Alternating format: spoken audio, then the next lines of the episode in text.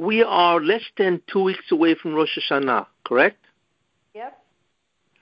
So what I, I'd like to do is talk about Rosh Hashanah, but obviously from the standpoint of not Musar, you know, you got to do tshuva and all that, but which is of course true, but from the standpoint of the hashkafa.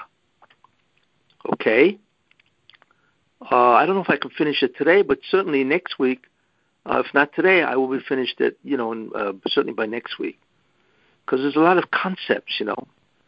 Um, yeah. So the first question that we have to ask ourselves is, uh, what is the essence of Rosh Hashanah? What really goes on? Now, if you ask the average Jew, right, then he would tell you, well, I'll tell you. What happens on Rosh Hashanah is called din, or judgment. And that's exactly what we say, and so on. Hayam Harasoilam, and today is a, a, a, day of judgment, and so on, you know. But I'll tell you something very surprising. the essential idea of Rosh Hashanah is not judgment. It's true that the world is judged. That is true. But that's not the what's called the overarching or the over over idea of what goes on Rosh Hashanah. That's a strange comment, but that's really true. So we need to understand what really goes on in Rosh Hashanah. If it's it is din, but that's not the essential idea of Rosh Hashanah. So we need to think about that. Second thing, second question is that you know it, it, it's hard to understand. You know, we, let, us assume Rosh Hashanah is Yom Hadin, the Day of Judgment, right? How could you have a Judgment Day once a year? Doesn't make sense. You imagine if New York City announced that there's no ju- there's judgment, the courts are only open once a year. What would happen? You'd have a pandemonium. I mean, that's what's happening now in New York, obviously but and the courts uh, are really uh, and the courts are closed because they let him out. You know, it's unbelievable what's going on in New York and many places and so on. But it, you cannot have a Yom Hadin, a Judgment Day, a court being open once a year. That that that doesn't make any sense. Because if that ever happened, then everybody would say, well, for 364 days, I don't have to worry. It's just that the day that the courts are open, that's when I have to worry. Yeah, but that can't be. That makes no sense at all, you see. So that's a very difficult thing to understand. What does it mean that Rosh Hashanah is Yom Hadin, that God judges everything? You know, that doesn't make any sense. Besides that, it says in Masechet Rosh Hashanah that Odom Adam nidon b'chol yoim. That really a man is judged every day, not just on Rosh Hashanah. You see, now that makes sense because people are doing things all day long. You know, they have activities and so on. So they're, they're always doing things. So it makes sense that you know a person has to be judged in terms of what he does, good or bad, every day. So then, what does it mean? What's the difference between judgment that occurs once a year and a judgment that occurs, you know, once uh, every day. Obviously, there has to be a tremendous difference, you see, because Rosh Hashanah is also a day. So Rosh Hashanah would be a judgment day even without Rosh Hashanah, you see, because it's a day. If every if every day there's a judgment, well, guess what? Rosh Hashanah is a is a day in and of itself, even if it wasn't Rosh Hashanah, which is a holiday, right? A Yom Tov. So then the question is, what is different about the judgment on Rosh Hashanah that is not the same as the judgment of every day?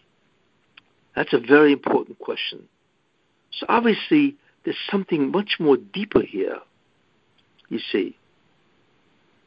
Now, then there's another question that we can ask. Every Jewish holiday corresponds to some type of a Jewish historical event.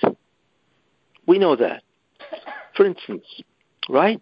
Pesach is the Yetziat Mitzrayim, the exodus from Egypt. Then you have uh, Shavuot, which is Matan Torah, the giving of the Torah. And of course, Sukkot, whether it be because of the clouds of glory, or Chutz, whatever that be. And Yom Kippur is when Moshe Rabbeinu came down because of the Chet Egel. He came, went up to, to God to, uh, to get forgiveness.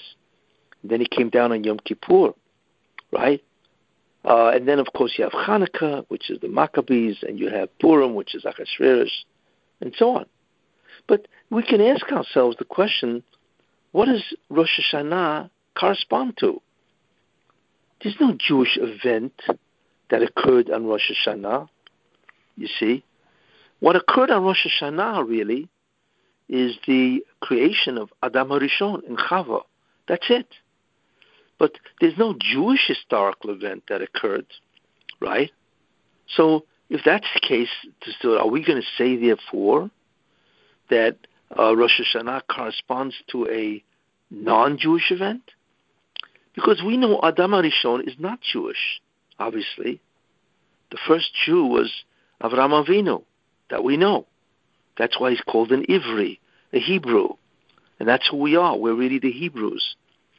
That was the original name that we had, Avraham or Ivri, and Ivri means the other side, because Avraham Avinu came from the other side of the Euphrates, and that's why it's called Aver or other side.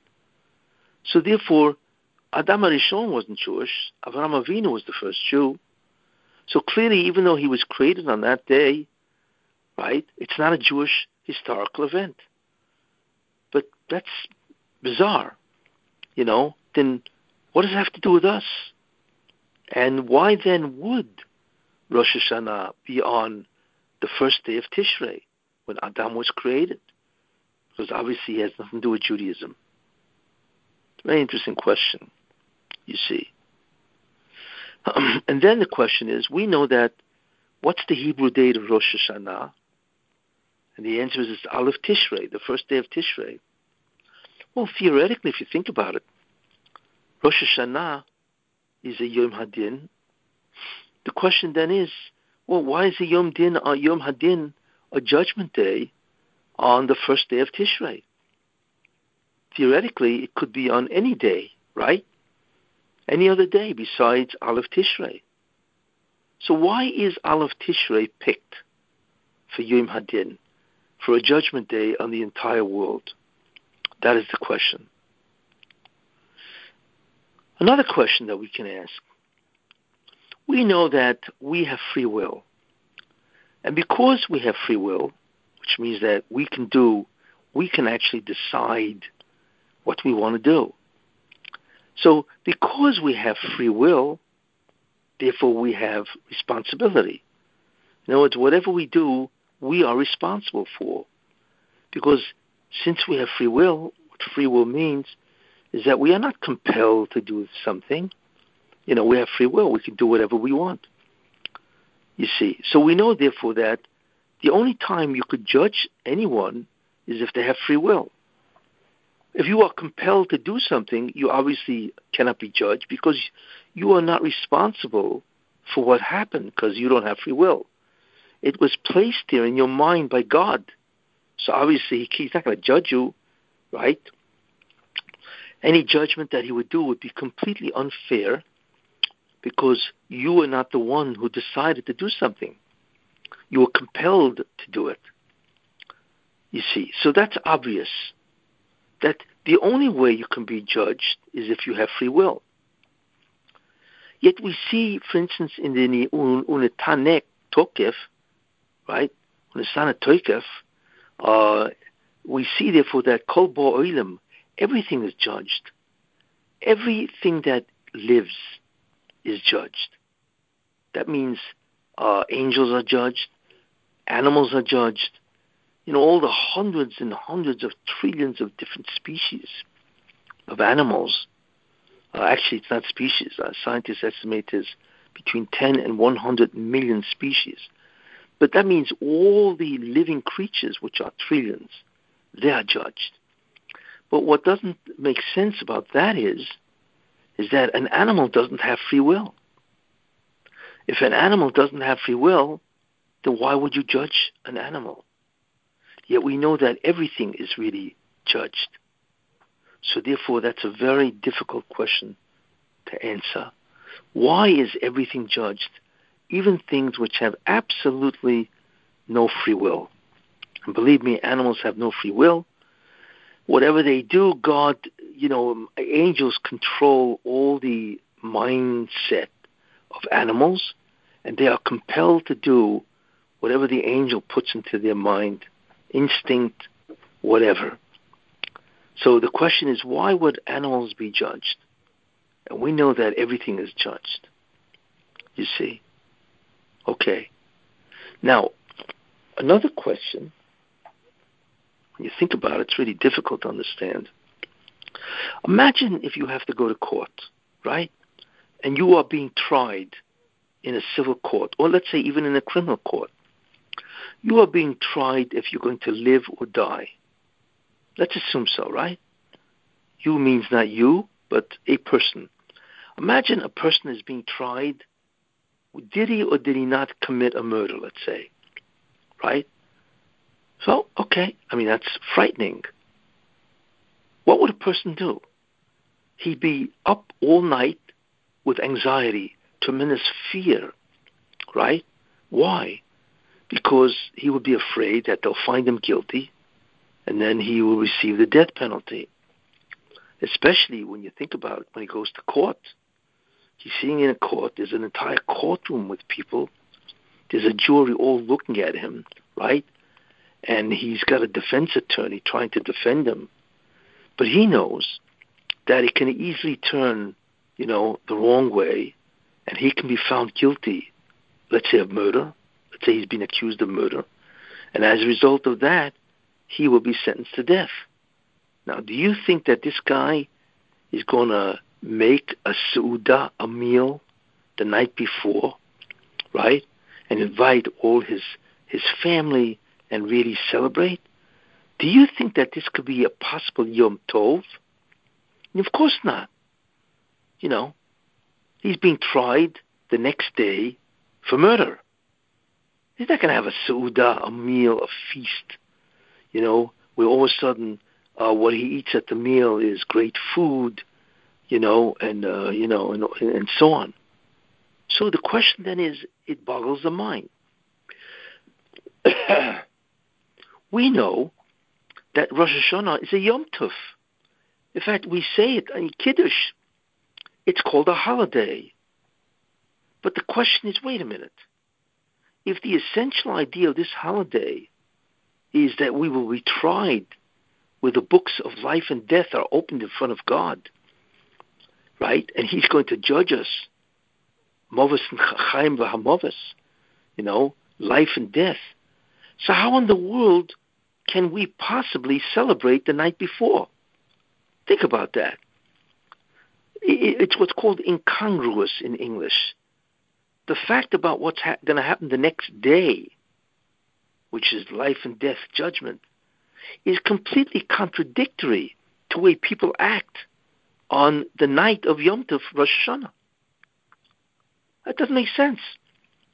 In fact, if somebody would walk into the meal, right, and see, you know, the happiness and the simcha and the food that is displayed, you know, and you ask this guy, well, what do you think's going on? He would say, well, I'll tell you what's going on. Obviously, there's something tremendously happy must have happened, and this is a real feast, it's a real celebration, right?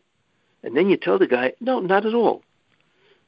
What's about to happen is that all of us, especially the people in this room who are eating, they're about to be judged life or death. So the guy would look at you and say, Are you crazy? The, the behavior that these people are doing is absolutely inappropriate to what is about to happen which is a judgment of life and death. And he'd be right. So the question then is, how could Rosh Hashanah be a Yom Tov? You see? And we know it is. We make Kiddush, we have great food, you know, we make bracha, and so on. We celebrate. So that's the question. How can a celebration be the appropriate uh, you know, uh, behavior on a day which is being the person is being judged for life and death. And it's not just this person; the entire Jewish people, you see, are being judged. So then, how could it be a Yom Tov for the Jews? That is the question. you know. Then there's a very interesting midrash Chazal that say the following: that the Malachim said to God, you know, uh, well, you know, uh, it's really a Yom Tov, so maybe we should say Hallel. Now, Hallel is obviously a prayer that we say when you want to praise God. So the Malachim say, you know, well, you know, if it's a Yom Tov, then why don't we say Hallel? You see? Interesting idea to say Hallel on Rosh Hashanah. So God says to the Malachim, well, since the books, uh, the book of life and death is open before me, you can't say Hallel. You know, it's on the contrary. Everybody's frightened. You see? So you can't say Hallel. You see? So the question is, what's the Malachim talking about? I mean, what, what, uh, what, are they thinking? They know that Rosh Hashanah is that the books of life and death are open, right? So how can they say to God, well, let's say Hallel? And they themselves should have said to, to ask themselves, why in the world is this Yom Tov? You see, that should have been the question. But to suggest to God that they should say Hallel, right, because it's a Yom Tov, and because everybody seems to be celebrating, that is very difficult to understand, you see. That's another, another very difficult question to ask. Then we know that in the Musaf, there are three paragraphs or topics. We say psukim that refer to God being king. That's called malchuyos, malchuyos, malchuyot, that God is king. So we say many uh, verses, ten of them probably, that we refer to God as being king of the world. Then the next topic is also, I think, ten psukim, where we say zichronot, where we ask God to remember you know, what the Avot did, what Noach did, you know, that you remember them and that you uh, that you should remember the merits, the good deeds, the mitzvot that they did, and therefore spare us because of our ancestors. Then the next topic in Musaf is shofrot, shofarot, which is uh, blowing the shofar. So we mentioned many psukim, right, uh, of shofar you know, that God blew the shofar by Matan Torah, and so on. So we mentioned those that also. So the question is, what does this have to do with Rosh Hashanah? You know, why are we mentioning these three things? What's their connection to Rosh Hashanah? You see. Also, it's interesting that uh, the, the, the question is, why do we blow shofar? Why? It's a very strange mitzvah. All of a sudden, you pull out a shofar and you blow a shofar. You see? What does it have to do with Rosh Hashanah? You see? And not only that, it says that Rosh Hashanah, that shofar is a chuk the Israel. It is a statute that is, is a hidden meaning to the Jewish people.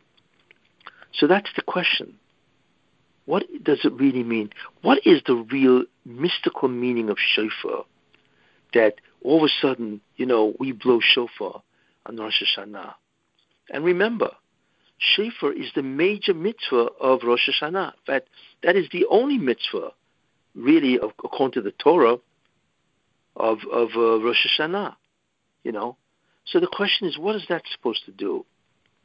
You see, now, there are answers. For instance, Rav Saadia Gaon says that, well, he gives 10 reasons why we blow shofar.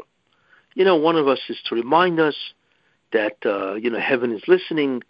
Uh, another words, to remind us of the Torah that was given, and at that time a shofar was also blown, and therefore we have to observe the Torah.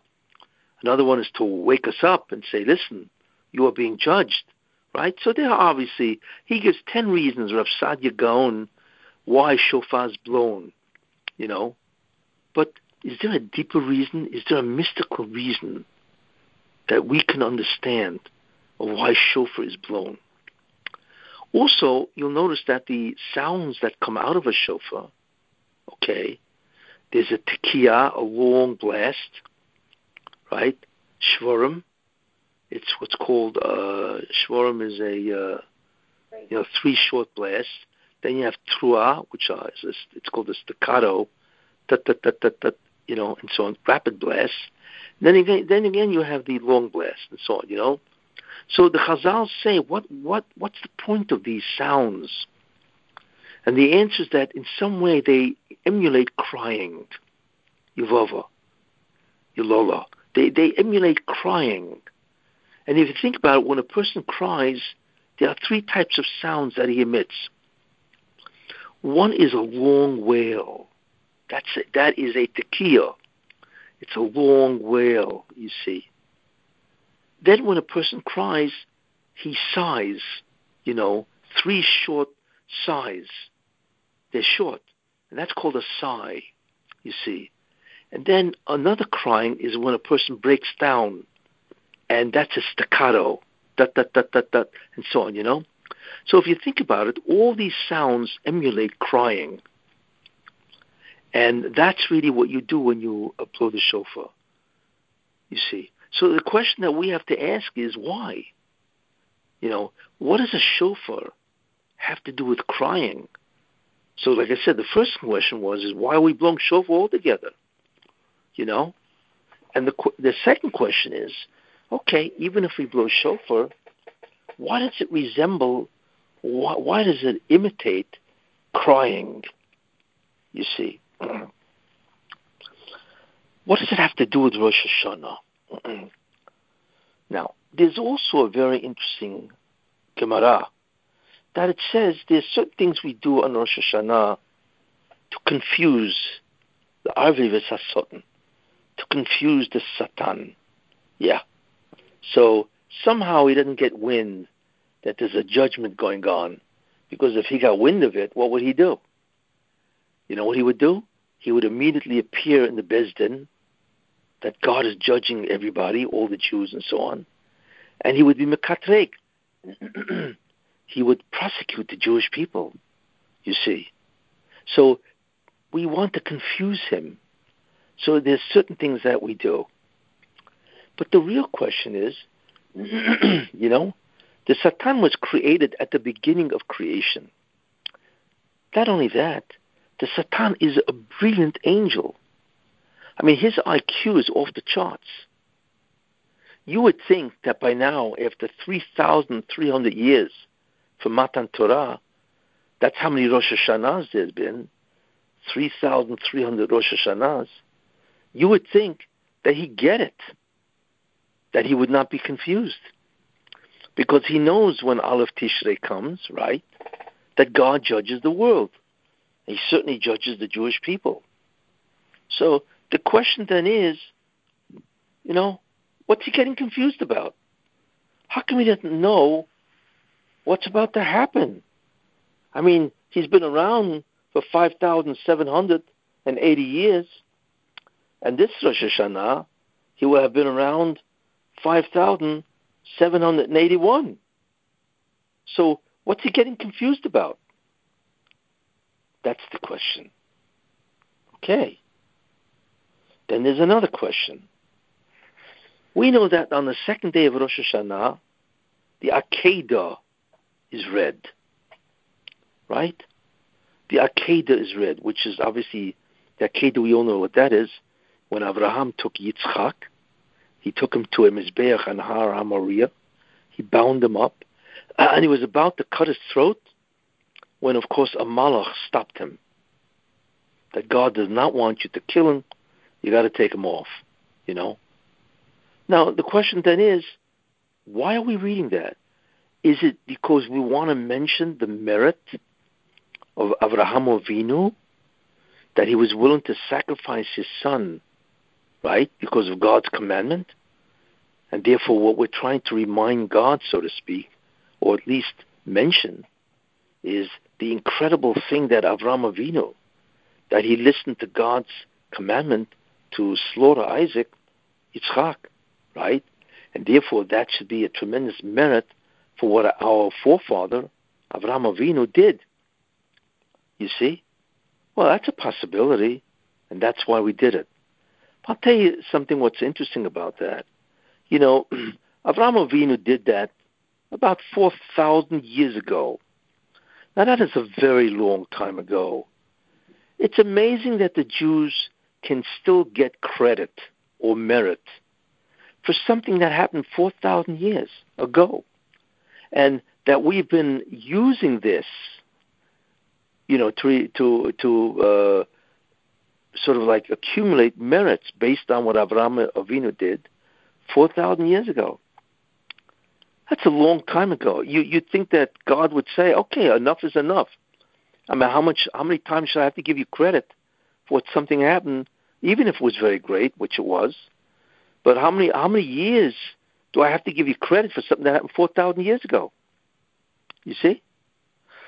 So then the question is, so why are we mentioning the Akedah at all? You see.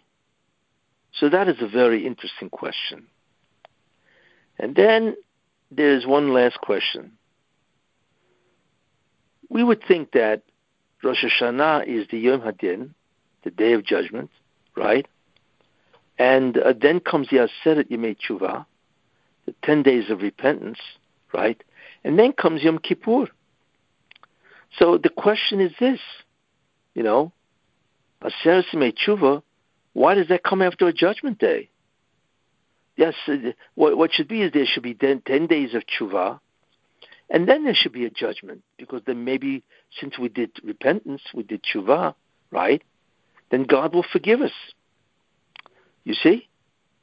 So if that's the case, right, Rosh Hashanah should come after the Aseret Yemei not before. Doesn't make sense that the Yom Adin comes first.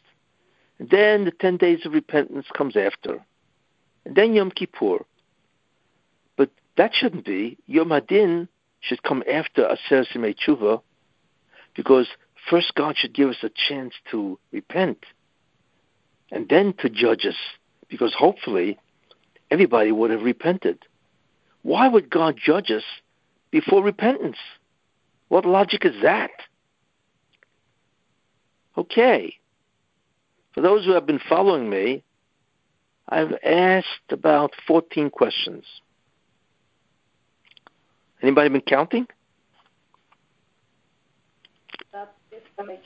Well, I hope so. Anyway, now each one of these questions probably has each has an answer for each question, you know, and so on. I'm sure each of these questions probably have been asked in the past, and for each one you can have a different separate answer. But that's not the way you approach Hashkafa. The way you approach Hashkafa is really unity, unify. Truth always has one idea that answers many, many, many different things. In other words, if you have many questions, you don't have to answer them. If I asked you 14 questions, I don't have to give you 14 different answers. Beauty or tiferet is when you have 14 questions and there's one answer for all 14. You see?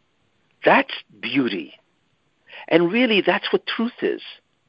Once you hit the truth, once you understand the real bottom line, as they say, you see, then that should be able to provide an answer to every single question. So, then the question, of course, is ultimately, what is the answer to all 14 questions? Is it possible that there's actually one answer to all these questions? That would be interesting. And the answer to that is yes, there is. There's actually an answer to all 14 questions. What is that answer? and the answer to that is is that the answer to this is the essence of Rosh Hashanah, which was the original question I asked. You see, the reason why we have all these questions is because most people do not know the essence of Rosh Hashanah. They'll all tell you it's a Yom Adin. In fact, you could check it out. Go over to any of your friends and ask them, you know, what exactly happens on Rosh Hashanah? They'll all tell you, what do you mean what happens? The whole universe is judged. I should say the whole creation is judged, right? That's what they'll say. And that is what most people think. However, you have come a long way in your understanding of the divine plan. I don't know if I think there's a 16th or 17th year, you know, that I've been given. So you've heard a tremendous amount of hashkafa, you see. And the answer to that, the idea, the interesting idea is that you already know the answer of what the essence is. Except the problem that you have is you've never really connected the dots. So therefore, the answer to all of these questions lies in what is the essence of Rosh Hashanah, you see. And that's critical. And the answer also is something which is fundamental to the whole divine plan, you see. And that's really what we have to search for. What exactly is the essential idea? What goes on in Rosh Hashanah? You see, what really goes on? Now, of course, Yom Hadin is part of it. It's obvious. I mean, it says everything is judged. But is that the bottom line, as they say in English? Is that really what happens only? That it's a judgment day? And therefore God wants to judge everybody and people get rewarded or they get punished, you know, which is obviously the result of judgments and so on. You know, there are consequences to everybody's acts, you know. And of course, what we do is tshuva. We try to repent. Why? Because we don't want God to punish us. We don't want the Rabboni Shalom to punish us for our misdeeds and our sins and so on. So we are busy doing tshuva. But the question is, why are we doing tshuva? Is it to avoid or to avert a negative din? Is that why we do it? Or, no. The reason why I do tshuva is another idea, which is interesting, you see, which most people are unaware of. So what we see, interestingly enough, is this, is that there's a second, or I should say the real reason, the primary reason for repenting, tshuva, you see, and that's the real reason why we do tshuva. Of course, secondarily, it's to avoid punishment. Of course. We don't want God to punish us, right? And therefore we repent of our sins. You know, we say vidui, right? We say chotosi, avisi, poshati. We have sinned. We say it so many different times during the, the uh, you know, certainly on Yom Kippur and so on. But we do tshuva. Uh, but most people think that the reason for doing tshuva, like I said, is to avoid a harsh sentence, a harsh verdict, to avoid judgment or punishment, I should say. But I will tell you something very strange. The real reason we do tshuva is not really for that reason, although that's included in the concept, that's true. It's for a much deeper reason. And guess what? That deeper reason is connected to the essential idea of Rosh Hashanah. There is something that happens on Rosh Hashanah which is profound, and it does require tshuva. It does require repentance, you see, but not for the ideas that you think about, you see. So, we need to now go into uh, the real understanding, one, of what the essential idea of, of Rosh Hashanah is, and the second idea is what the real reason for tshuva is, other than the obvious reason because you want to avoid a harsh judgment. But we really want to know the essential idea. And I'll tell you something, once you understand this, then your Rosh Hashanah will be different. You see, because then I will show you what you should be praying for, you see, in order to bring down tremendous, a, a tremendously good year. Because once you understand the essential idea, then you know exactly, in other words, what God is really doing. Then you have a tremendous ability, you see, to pray for the right thing because you know what's going on. You know what you're being, you know why you're being judged. You see? And therefore, when you mispalel, when you mitpalel, when you pray to God, you will know exactly how to answer the judge. You see? That's uh, so. That's the beauty of understanding the essential idea. So, therefore, uh, obviously, I will, I will not, I can't continue now because we're at the end of the session. But I will complete the shiur next week, right before Rosh Hashanah, and of course, you could think about it, share it with your spouses, whatever, and uh, yeah, and then you'll enter Rosh Hashanah with a completely different frame of mind. Any questions? Yeah, what's the essential idea of Rosh Hashanah? What's the answer to that question? What? What's the? What? Say that again. What? Give us one answer. What's the essential idea of Rosh Hashanah? Ah, you want me to say it now? Yeah, I can't sleep. well, I I don't want to be responsible for you, Kenny. You're not sleeping, you know. uh, I, I I will tell you the answer, and then I then the whole elaboration of it. Okay, next week. Okay. You ready? Yes. Okay. The answer to that is this. Imagine somebody opens a business, yes, and he has a he opens up a let's say a factory, right? And he's got let's say uh, a hundred workers working for him, right? Right. So, what does he have to do all the time? What what is the essential to keep the factory going and to make sure, right, that he's making a profit? And the answer is that he has to evaluate the business. Every business, if they want to make a profit, needs an annual evaluation. It's called an assessment. You know, you have to evaluate do I need all these people? How are they doing? You know, uh, do I have too much inventory? Am I making enough profit? Maybe I have to advertise more, right? Maybe I have too much inventory. What about my marketing, right? Everybody has to evaluate their business. And they usually do it on an annual basis. Why? Because what happens if it's not working out? They're not making money. You see? So therefore, when they evaluate it, ultimately, what do they do? They have to make a readjustment, right? Depending on what the evaluation yields or discloses, based on that, they now have to make adjustments. That's common to every business. Am I right? Well, you know, yes.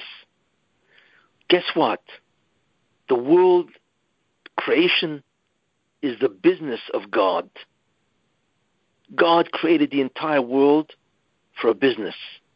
What's the business? He wants to accomplish a certain goal. Now, in the world, it's money. But in God's world, it's tikkun. God wants the world to be rectified. You see. Ah, that's interesting. So if he wants the world to be rectified, guess what? He has to assess where is the status of tikkun now. How much has to be how much was rectified? How much has to be rectified? You see. And therefore God has to make adjustments. Got it? So that's really what we're talking about. It's not a judgment per se of people. What it really is is an assessment of the entire tikkun process of the whole bria, you see. And then when God looks at it and says, okay, where are we holding? You know, are we 80% finished? Are we 95% finished? And if he decides, well, it's not moving fast enough, then I have to, I got to move things around, right? It could be that a guy says, listen, I don't need, I got 100 workers, but I don't need 30 of them. It's a waste of money. So he gets 30 workers the pink slip, right? Of course, those 30 per workers who work, they don't want the pink slip. But this guy says to himself, listen, I, I need to make money. You know, I'm not a charity organization. So that's obvious to us. So the, the, the idea is that the creation is an endeavor. It's a process. It's a business. But the business is not money. The business is tikkun for ilam haba, for the future world. That's what God looks at. And that has tremendous repercussions in terms of what we do, how he judges, and as you will see, it really answers all the questions. Okay, Rachel, you'll be able to sleep? Yes. Very good. Got it? Yes. Now, and that's a very important, and hardly anybody knows what I just said. God willing, we're going to put it online and then they could find out. well, wait until next week until I finish all the answers and all that, right? Correct. Yeah. So obviously, I've answered all the questions. You see, but what it shows you is, you know, you, every area of Judaism could be looked at that way.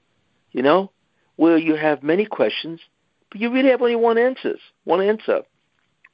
You know, in many ways, that's the concept of a Mishnaic map, where the map is an entire one idea, where everything on the map is unified. You see? That's the real way to try to figure out what's going on. Not by having 14 questions and having 14 different answers. No. When you connect all the dots, when you look at the essential idea, and therefore all the dots are, the dots are connected, right? Then you're able to see what's called a totality, a complete picture. And therefore all the questions are answered. You see? You know, they say when a person dies, and every everybody who dies or everybody who lives actually, you know, they they have all kinds of questions. Why did God do this? And why did God do that? There are thousands of questions that a person has in his mind during his lifetime. You see? And then it says that when he gets to heaven, everything is answered. Everything. Now, what does that mean? Do you think it means that all of a sudden God is going to sit down with you or an angel is going to sit down with you and go through everything, every question that you had? Why this? Why that? No. He is going to give you the essence of who you are, the essence of your neshama. Once you understand who you really are, then you will understand what your divine mission was. Because your divine mission is based on who your neshama is, you see and how it fits in the grand scheme of creation. You see? So that's not a Mishnaic map. That's called a creation map. You know? You will see the map of everything, and that's how immediately you know all the answers. You see? Because everything fits. All your questions are now answered. You see? Because, like I said, you understand who you really are. And therefore, what your mission is. And therefore, did you accomplish your mission? Did you not accomplish your mission? So then what does God do to make you accomplish your mission? And so on. But you understand it not because somebody's got to sit down with you and answer a thousand questions. It's because they show you the essential idea. It's called the essential information. And from that information, you understand everything. You see the way it works? Yeah. That's the way it works. And by the way, you know, it says there's a Chazal tell us that an, in, an infant, when it's in the womb or uterus of a woman, right, then an angel teaches the kid the entire Torah. Right? That's what it says.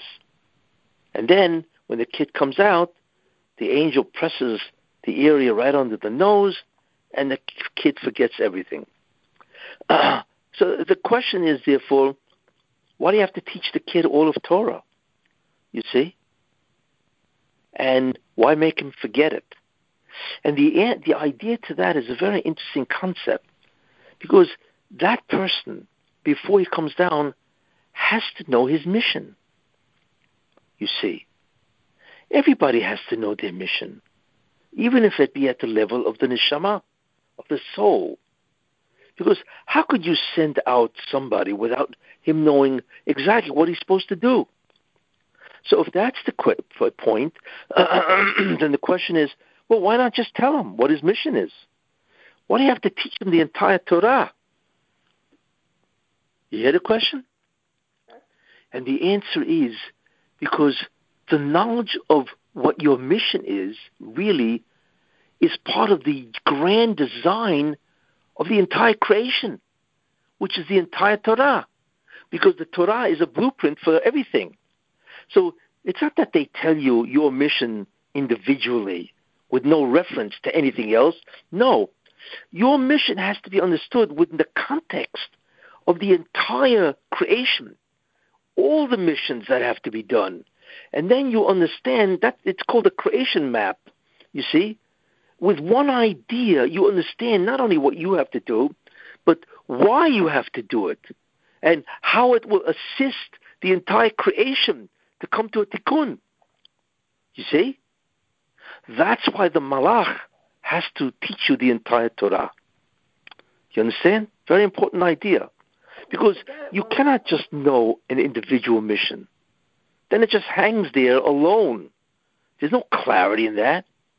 The real clarity comes when you see everything and where you fit in it.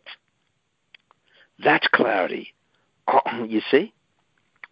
You know, I, am reminded of a um, of a mashal, an, uh, of an analogy. Imagine there's a fly, right, that has human intelligence. Okay, and what it does is flying around the room, and all of a sudden it lands, right? As soon as it comes into the room, it lands on a painting or a picture that's on the wall. now, since the fly has human intelligence, it looks down and it's like what is it like a quarter of an inch away, even less from the picture. So it looks down and says to itself, "Wow, what is all of this? What is this?" And it begins to walk over the picture. You see, and as it walks, it sees many different shapes and colors. You see, because it's looking at the picture right on top of the picture. And then it walks around for about an hour, and after the hour and it went around the entire picture, it says to itself, What in the world was that? All of a sudden, somebody comes into the room and slams the door, and the fly gets frightened, and it flies away from the picture, and it's headed toward an open window. But before it goes out of the open window, it turns around, and it sees the totality of the picture. And you know what it says? it says, aha, that's what it is. You see, clarity comes not from pieces, fragments, individual ideas. Clarity comes from the totality. That's a very important principle and concept.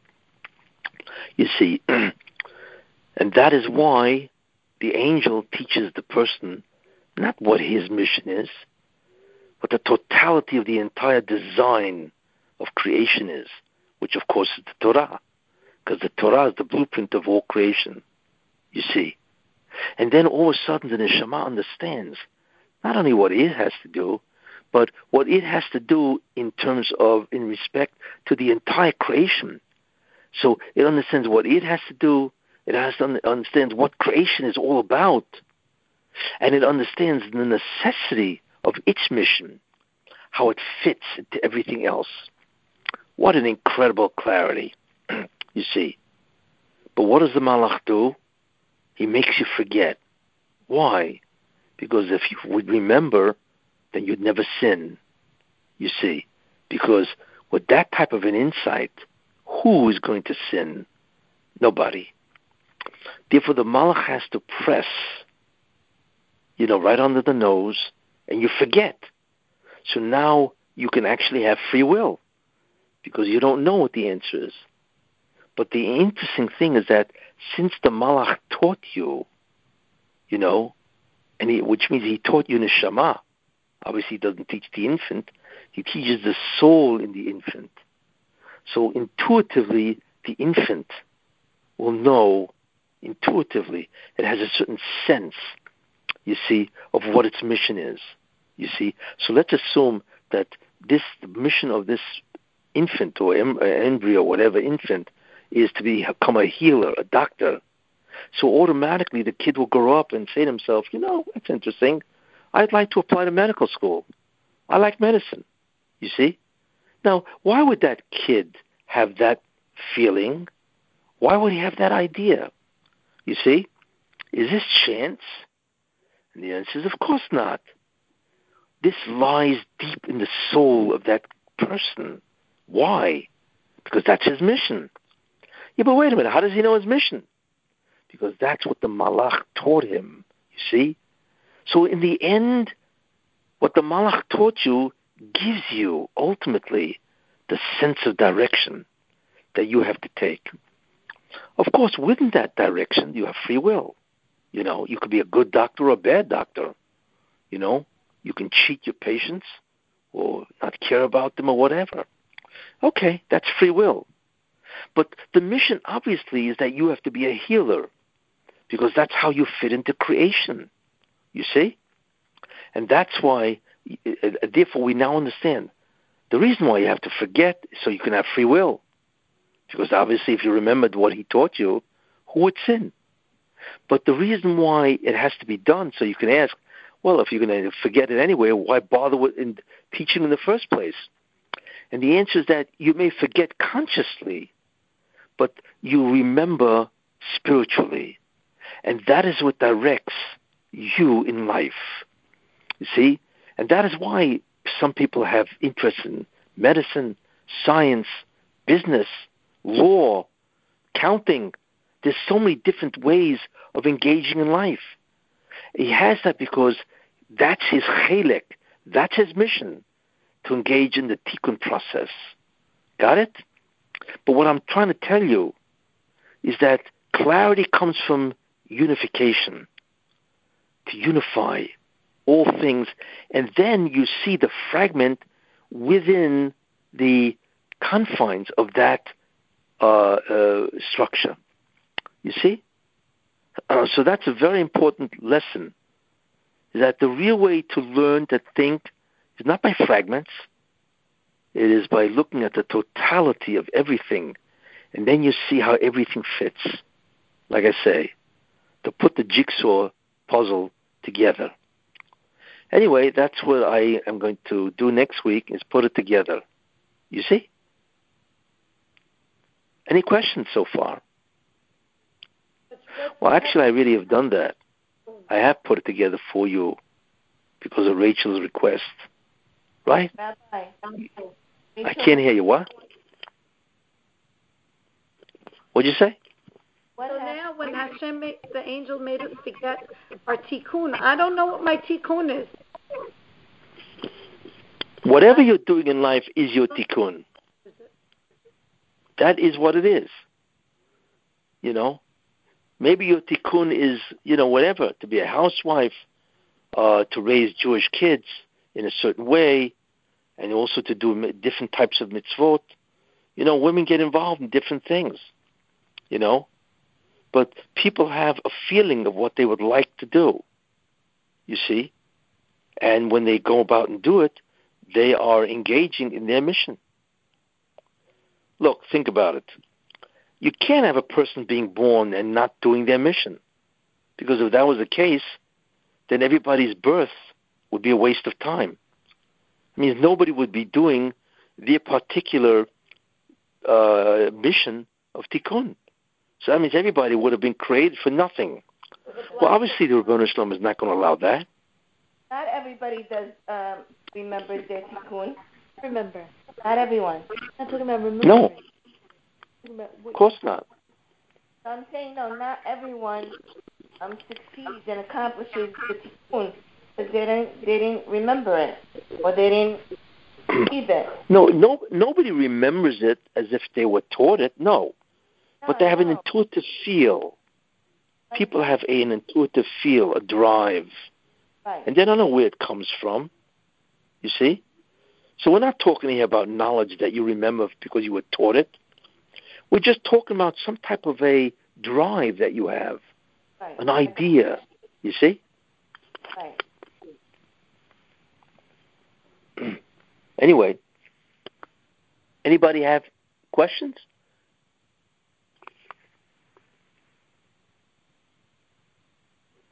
Rabbi, Well, it looks like everybody uh, understood this year. Hey, Rabbi, I have a And- question. so why, Yeah? why, now, if Corona is still going on, like, If what? Can you speak louder? sure, Corona. I want to, Yes. I wanted to understand why is it still continuing? Well, fundamentally, because it hasn't completed its job. Look, we have a problem. We don't know the measure of what has to be done. We do not know the amount of sinning. We don't know the consequences of the sin, right? So we're not aware of the measure of our actions at all. You see? But the Rabbanu Shalom, God knows the exact amount or measure of what we did. You see? So he brought coronavirus to the entire world because basically the entire world needs a cleanup.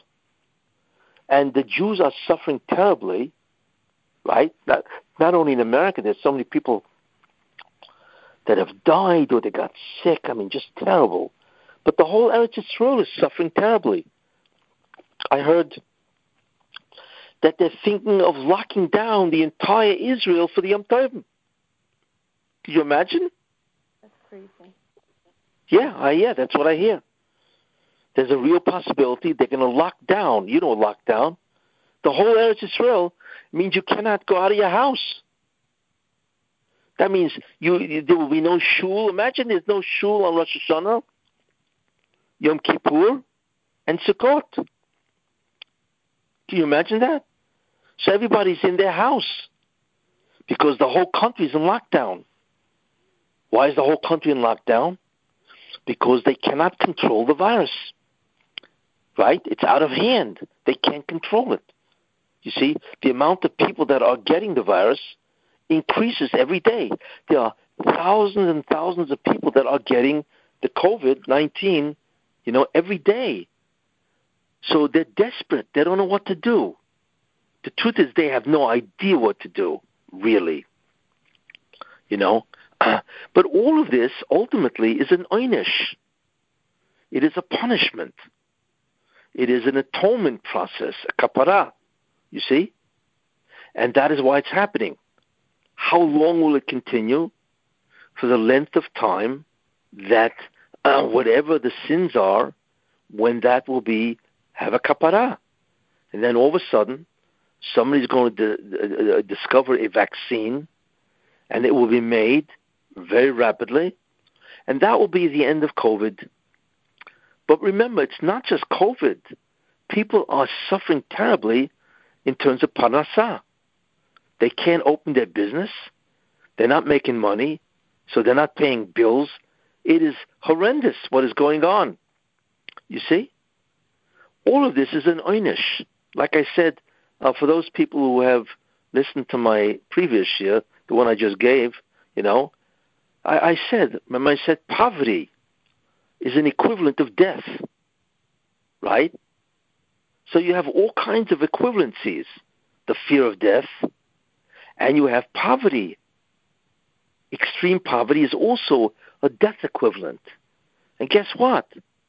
A tremendous amount of the world is steeped in tremendous poverty. Even those who have businesses because they can't open their business. You see? But the amazing thing is that, you know, God decides that there, there are many people that are not in poverty, you know, and God decides who will escape the Gzerah and who, who will escape and who won't escape, you see. But the main idea is that we don't really know when it'll end. It'll end when it's done its job. But we do not know what its we, job is, you see. But we don't know how much it has to be done. You see? That's the answer to your question. Why do you think Hashem being so strict and strong with to uh, Israel? Why do you think Hashem? Why is Hashem doing what? Why is Hashem doing it? Like giving him, giving them COVID nineteen so strongly, and like they might shut shut it down and all that. Why Israel? there a reason? Have any ideas? Because I believe the reason why it is so severe, because God needs to clean up everybody before the Mashiach comes. If you remember in Mitzrayim, Egypt, when Moshe Rabbeinu came, right? Then what it should have been is, well, now everybody's going to be redeemed. But that's not what happened. Paroi said no to Moshe. Not only did he defy the Moshe Rabbeinu, he made it worse. He said everybody has to gather their own straw, which meant you don't sleep. Because by day you had to make the bricks, and by night, imagine going in Egypt with a candle looking for straw. That's insane. Do you imagine how difficult it was? So it was terrible. So what God did is He increased enormously the intensity or the labor of the Jews. That's terrible Yisurin. Why? Well, Moshe Rabbeinu did not understand. So Shemot, you know, the end, Parshat Shemot ends with Moshe Rabbeinu going back to God and saying, you know, what is this all about? And if you don't want to redeem them, what are you sending me for? He did not understand. So what we see is a very important idea that when God is going to redeem the Jews, he's going to make it worse. Why? Because he has to clean up everybody, you see. And therefore he has to give some type of terrible punishment. It's called cleanup because he's about to redeem the Jews. You see? And that's what happened in Egypt. And if it's what happened in Egypt, guess what? It's going to happen today. That is why. There are many things that the, the, the why it's happening, why it's such a terrible decree for Jewish people, is because the Rebbe wants to bring the Geula, you see. So the question is, wait a minute. If he wants to bring the Geula, right, so then why not just wait? Wait until the have gone through more slavery and they will have atoned with more slavery. And the answer is because God did not want to wait because they were already at the Mem Tes Shaarei Tumah. They were already down to the bottom of the barrel. And if he would have waited, Chazal tell us, then they would not have been redeemed. So could you imagine the difficulty, the quandary, as they say? The Jews at the bottom of the barrel. So if God waits until they suffer and therefore are atoned, they'll never be able to be redeemed because they'll be in the Nun Shaarei Tumah. So God says, I got to take them out. But wait a minute. I can't take them out because they have not fully expiated or been, I have a kapara. So therefore, God said, I have to intensify the Asurin. You see? That's why. In other words, what we see is something very important. That what the Rabban Hashem will do is that he wants to bring the Geula. The problem is, that the Jews have not completed the task of Tikkun, and there's still many sins. So therefore, what God does is He intensifies the Asurin, you see, to bring the Geula, even though they really have not completed the job. But by the intensification, you see, then they will have completed the job. But the problem is, to complete the job needs a terrible, uh, what do you call it, um, uh, dose of suffering far more than what would have happened, you know, if he would have just let it go. So that's the choice. Is it better to let it go for another couple of hundred years until the Jews naturally will have atoned? Or is it better to bring the Geula but intensify the suffering so the Geula can happen next year? What is your answer to this question? And that is the problem, so to speak, that God has. Of course, He has no problems. So, therefore, God is going to do exactly what He did to Egypt. He's going to bring the Geula quick, but in order to speed up the whole tikkun, He's going to tremendously intensify and magnify the Asurin. And that is why you find that the Jewish people are suffering so terribly. You see, and uh, Israel or America or New York, New Jersey, California, where most of the Jews live, you have tremendous amount of intensification. You see? That is the idea behind the COVID.